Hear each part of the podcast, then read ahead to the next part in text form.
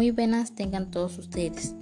Gracias por acompañarme en este pequeño podcast. Hola, me llamo Carol Stephanie Matosek. Soy estudiante de la Universidad Interamericana para el Desarrollo. En este tema explicaré los tres tipos de aprendizajes. El sistema de presentación visual. Preferencia por contacto visual. No son muy buenos con los textos, pero aprenden mejor viendo imágenes y videos. Suelen ser estudiantes buenos dibujando con lo que están aprendiendo, es decir, memoria visual. A veces podemos ver que realizan símbolos en sus apuntes, debido a que precisamente a que sienten una ayuda visual extra en su forma de aprender. Es la representación visual hacer el sistema de representación dominante en la mayoría de las personas. Ocurren cuando uno tiende a pensar en imágenes o en relacionarlas con ideas y conceptos.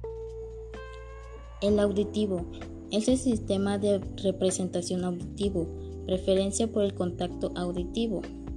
Destaca por tener una preferencia de aprendizaje basada en escuchar.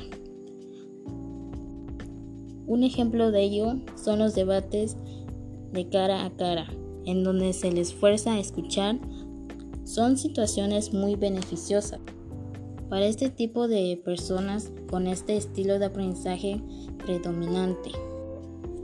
Este tipo de personas que son más auditivas tienden a recordar, mejorar la información seguida y recomendando unas explicaciones orales. El kinestésico se trata del aprendizaje relacionado a nuestras sensaciones y movimientos. En otras palabras, es lo que ocurre cuando prestamos más fácilmente al movernos y tocar las cosas, como cuando caminamos al recitar información o hacemos un experimento y lo manipulamos con instrumentos. Un ejemplo de ello sería aprender a escribir con un teclado. Las personas con este aprendizaje aprenden mejor si interactúan con el contenido.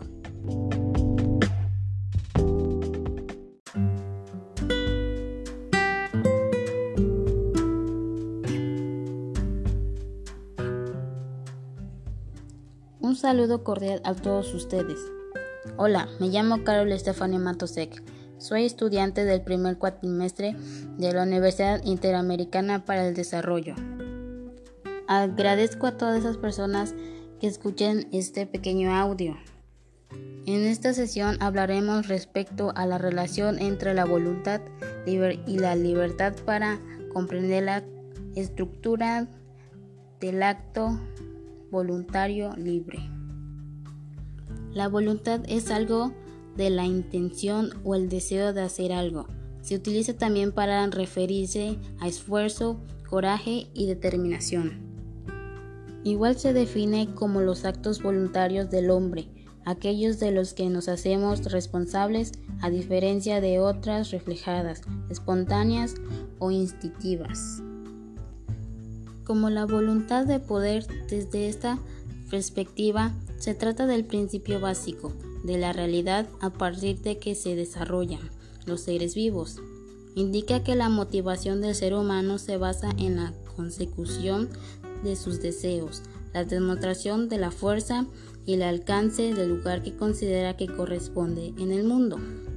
Todas ellas demostraciones de la voluntad de poder igual que la voluntad anticipada. Son los deseos de una persona expresados en pleno uso de sus facultades mentales, sobre cuidado de sus cuerpos y de su vida. En un posible futuro, en la prevención de que llegase a estar incapacitada para expresar este tipo de preferencias. Esta suele caracterizarse por el sujeto tiene conciencia del fin de perseguir y de los medios para alcanzarlo. El grado superior de desarrollo de la voluntad personal es la actividad dirigida por la conciencia del deber social por la necesidad social.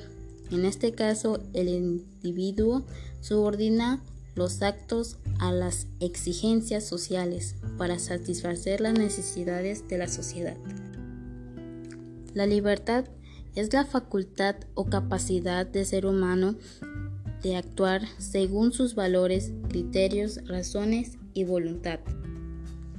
La libertad también es el dominio sobre nosotros mismos y sobre la naturaleza exterior, basado en el conocimiento de las necesidades naturales. Es un valor amplio que se encuentra entre los valores sociales humanos, religiosos y democráticos.